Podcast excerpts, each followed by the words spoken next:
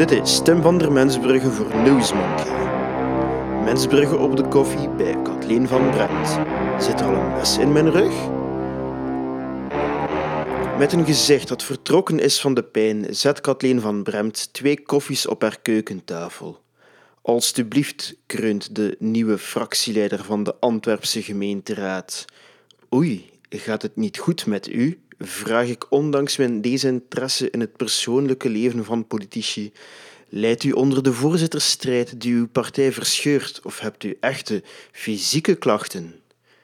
Vanmorgen ben ik opgestaan met pijn aan mijn rug, klaart Van Bremt. Zomaar, plots. Dat is vervelend, zeg ik.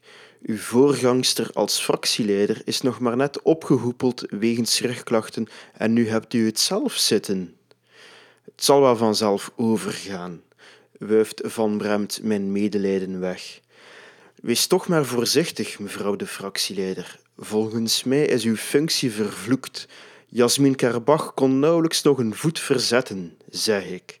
Zolang Bruno Tobak en John Crombé om het socialistische stuurwiel vechten, rijdt uw partij zich in de prak en tuimelen er mensen uit de laadbak, met allerlei breuken en kneuzingen tot gevolg. Ja, maar het is niet psychosomatisch. Ik heb echt zeer aan mijn rug, zegt Van Bremt. Als het nog erger wordt, zal ik krukken nodig hebben om mij te verplaatsen. Ik neem een slok koffie, want koffie is gezond. Gezonder althans dan anno 2015 een lidkaart van de SPA bezitten. Voelt u de pijn over uw hele rug of zit ze geconcentreerd op één plek? Vraag ik alsof ik meer dan één sikkepit ken van medische aandoeningen. Op één plek, grimast Van Bremt. Ik ga eens kijken, zeg ik en stel me recht.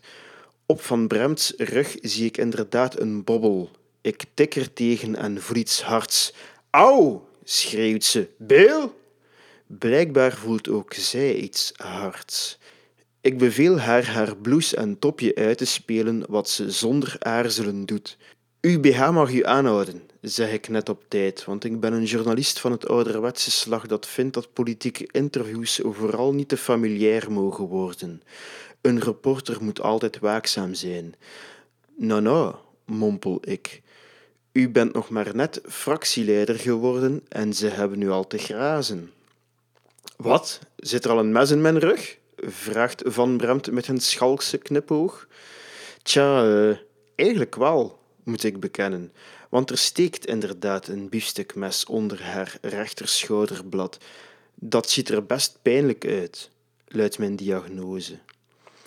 Van Bremt bewaart haar koelbloedigheid, want als voormalig minister is ze al het een en ander gewoon.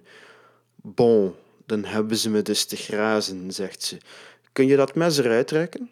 Ik zou wel willen, maar ik kan mijn onafhankelijkheid als journalist niet in gevaar brengen, zeg ik. Laat u dat niet beter doen door een partijgenoot of door een dokter. Misschien is het ook geen slecht idee om, ik zeg maar wat, de politie te verwittigen. Pff, nee, dat zou leiden tot politieke complicaties, weet Van Bremt. Stel je voor dat de politie de vingerafdrukken van Bruno vindt, dan lijkt het alsof ik campagne voer voor John. Nee, nee. U wacht liever tot de voorzittersverkiezingen afgelopen zijn, vraag ik. Kathleen van Bremt knikt. En dan plof ik dat mes in de rug van de verliezer, kondigt ze aan. Daar kun je nooit verkeerd mee doen in onze partij.